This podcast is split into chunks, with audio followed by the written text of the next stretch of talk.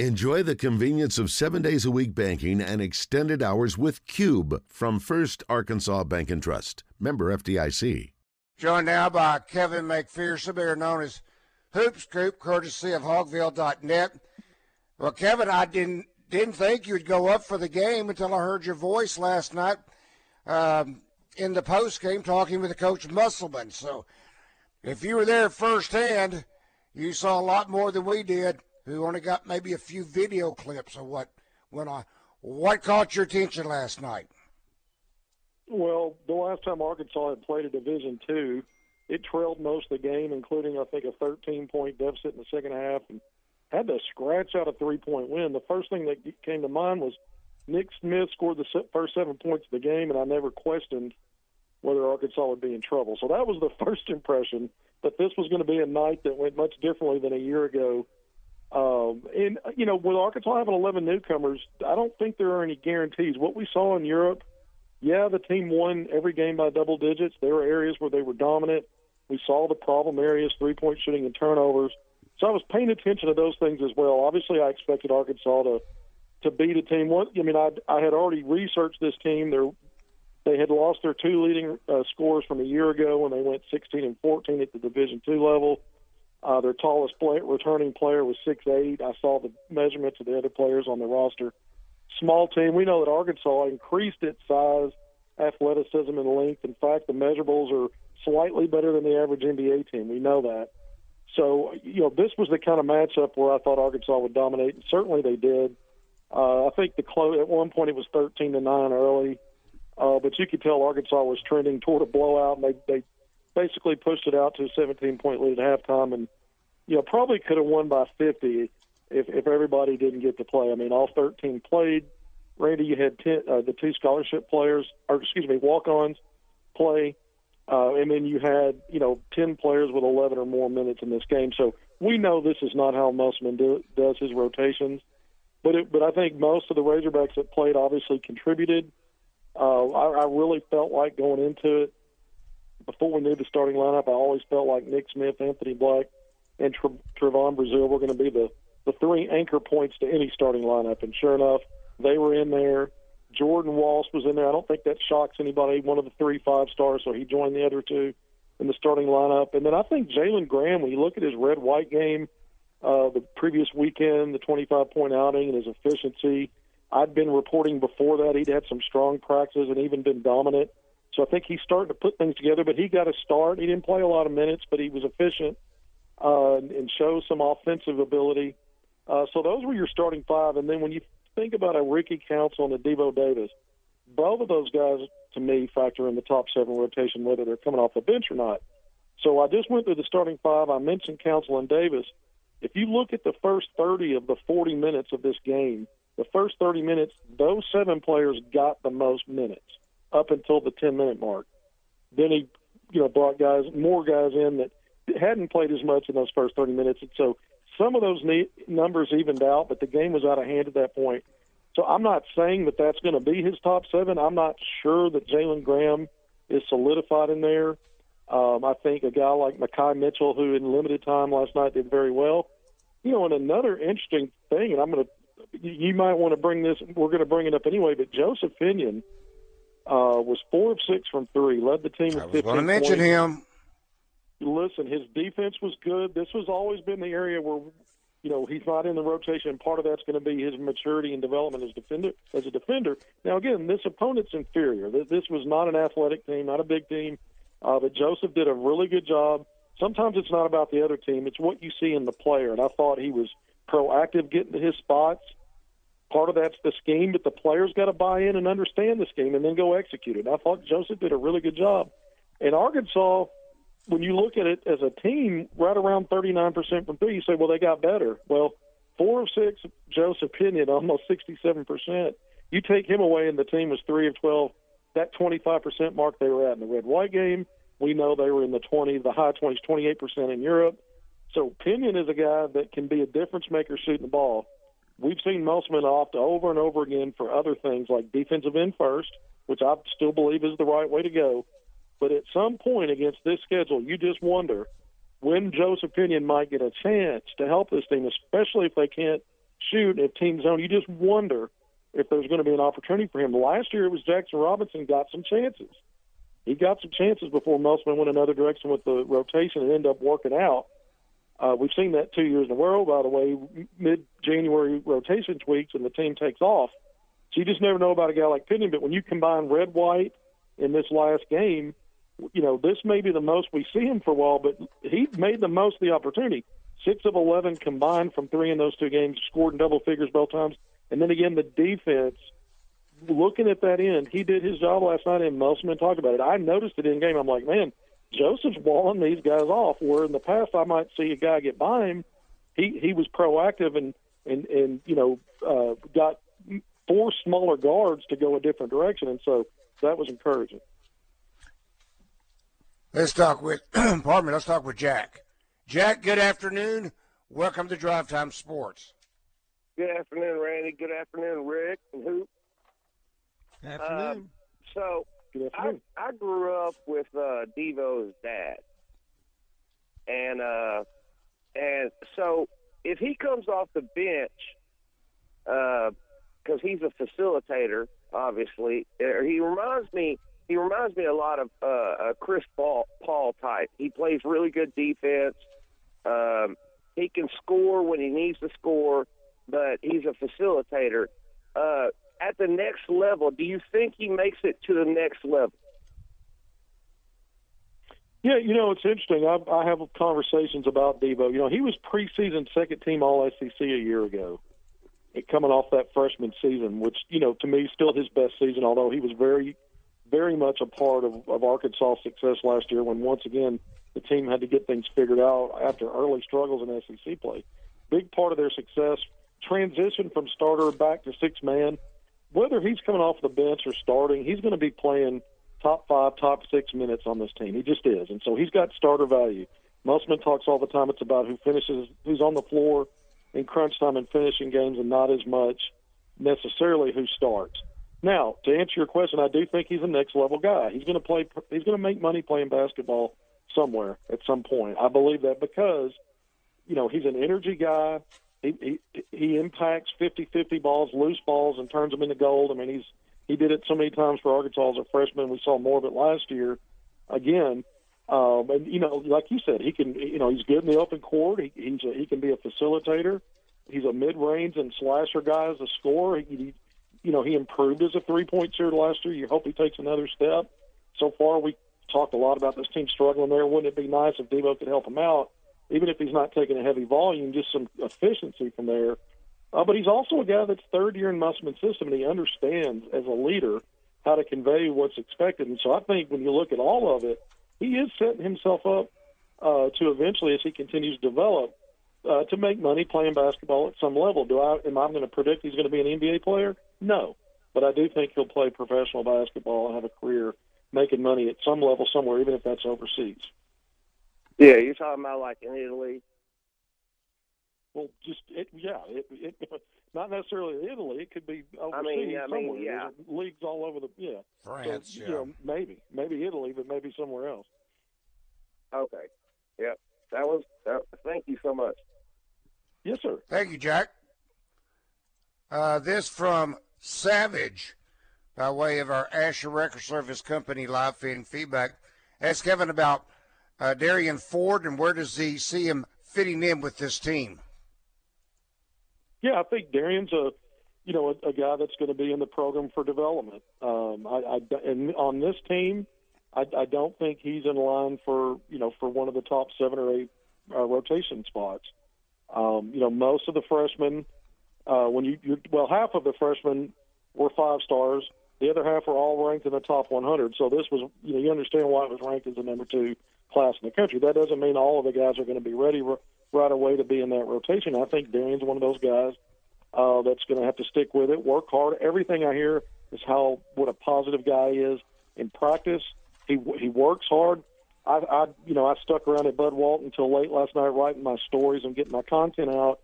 And uh, instead of going in the media media room after the press conferences, I went back to the press row in, in the arena, and, and, and Darian was one of the four Razorbacks that stayed after the game to get shots up, to work on his game. So these are the kind of things that help you progress. But I don't think in year one He will factor in the rotation. But at some point during the season, we're going to see him in games, just like we'll see most of these guys at some point. And so we'll just continue to watch his, his progress. But, man, he's super strong. In his opportunities last night, he was not afraid to be physical and, and put his nose in the fray. And you, so that's always a great start when a guy has the confidence in himself to not just kind of back down and shy away and, and be passive. Uh, you know, he used his strengths, I uh, thought, to his advantage in the, in the limited minutes he got. This also from our Asher Wrecker Service Company live fan feedback. Casey says the Razorback basketball game against Texas being broadcast on one oh four point nine F M in Austin, which does have a listen live feature on their website. Ooh, you can hear the Texas broadcast. Won't that be fun? Well, Kevin, Kevin says, Rick, couldn't you just take off and call that basketball game by yourself? What Razorback game was that you called by yourself, and what led you to doing so that? What did I call by myself? Let's Apparently see. You must have called a, a basketball I, game by yourself. I did one basketball game by myself at Georgia. God, I don't know if I can remember the year, uh, but um, I was still sports information director, so it was before two thousand, and Mike Nail got sick and could not do the game. And so I did it, and Arkansas won. So I'm one and oh as a as a play-by-play guy for the Razorback basketball team. I've done many baseball games by myself, but that's the only basketball game that I ever did play-by-play on. Uh, Kevin, I'm, are you I'm going to the game? Do you have any broadcast experience?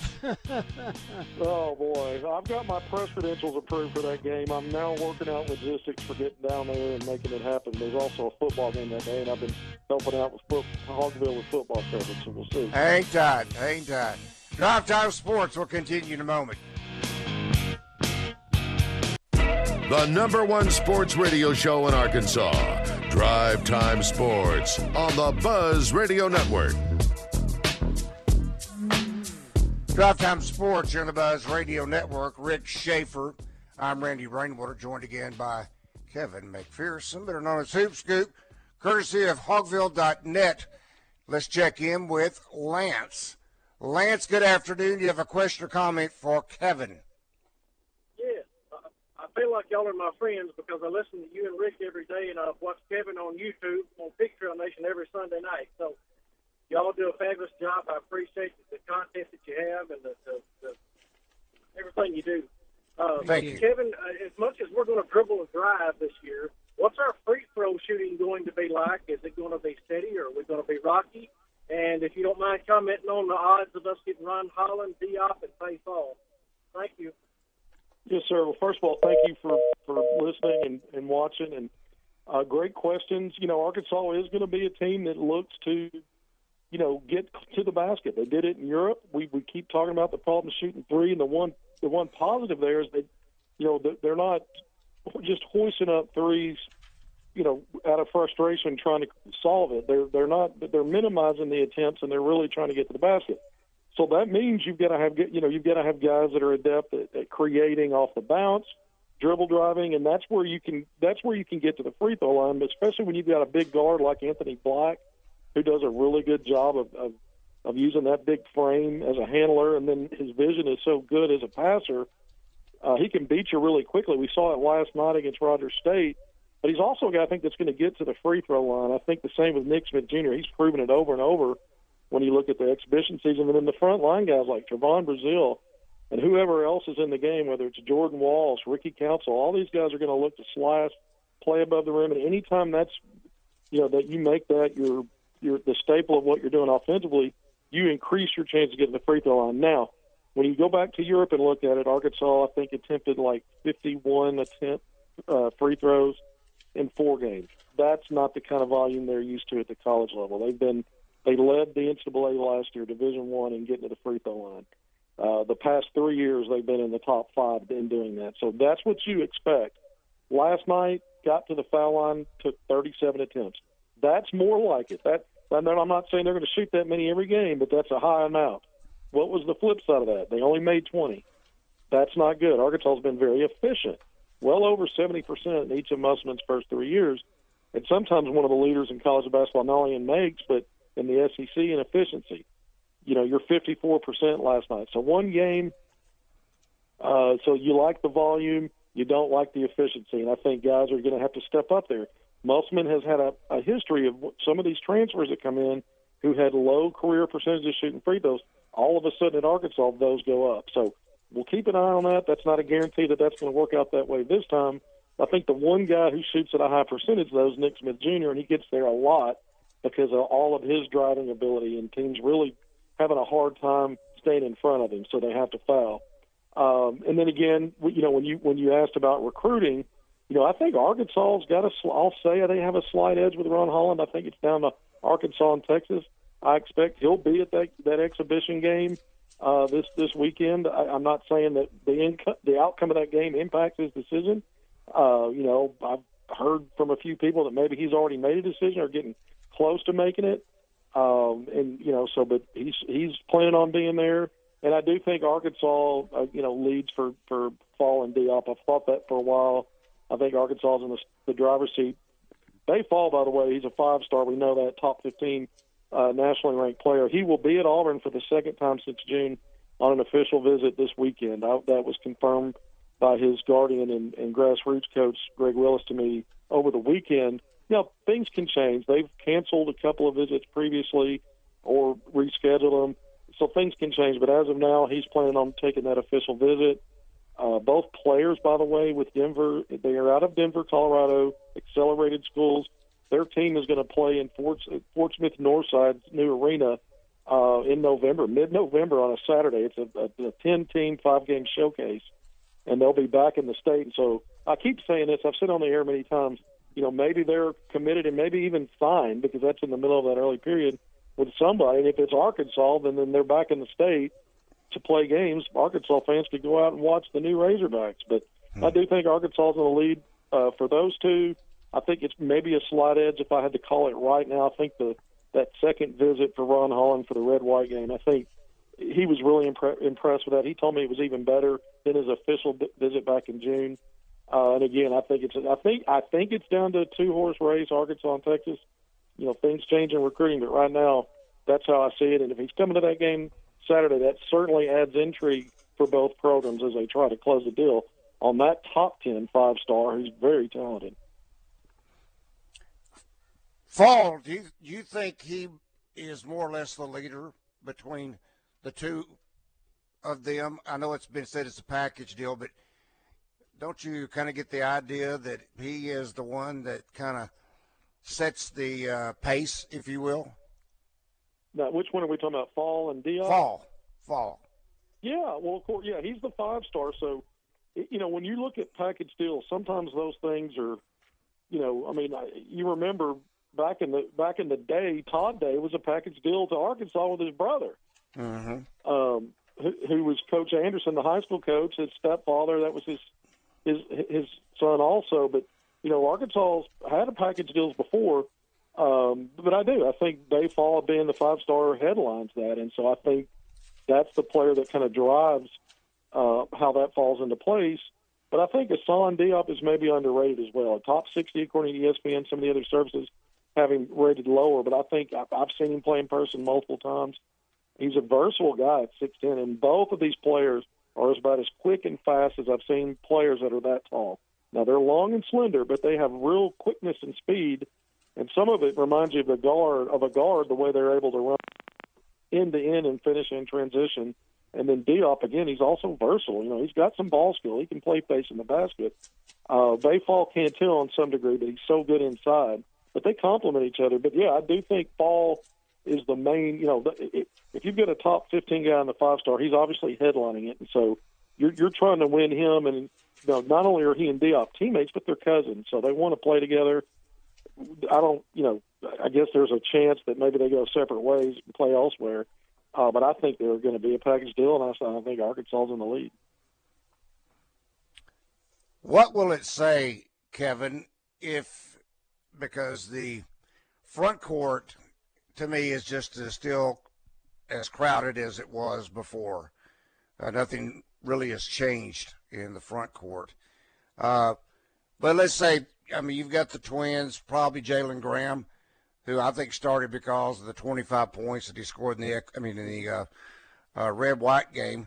But uh, there's thirteen. And if he goes with the five-man rotation, what will that say about the others? Are these the guys, the guys that, I mean, with Eric Musselman, do you need to just get ready now for the uh, transfer portal?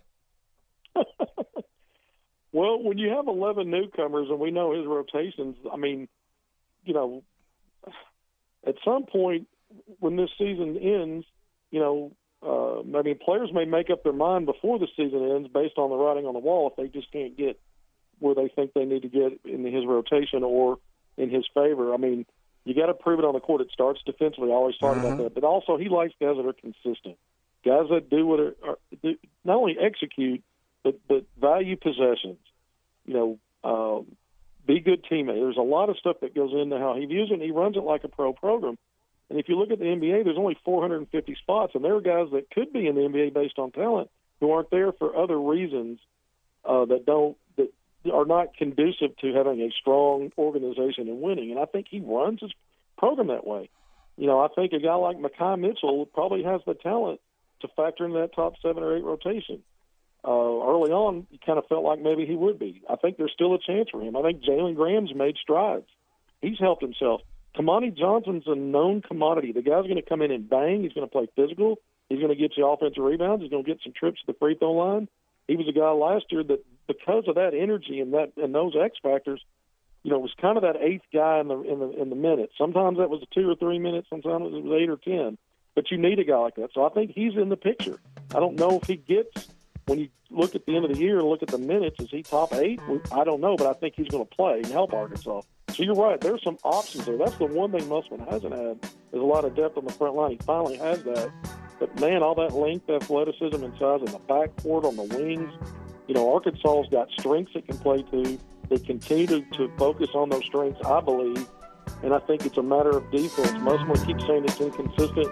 But the Back and Bears, the last of the Euro This is Pat Bradley. Tour, and this gotta go, Kev. Thank you.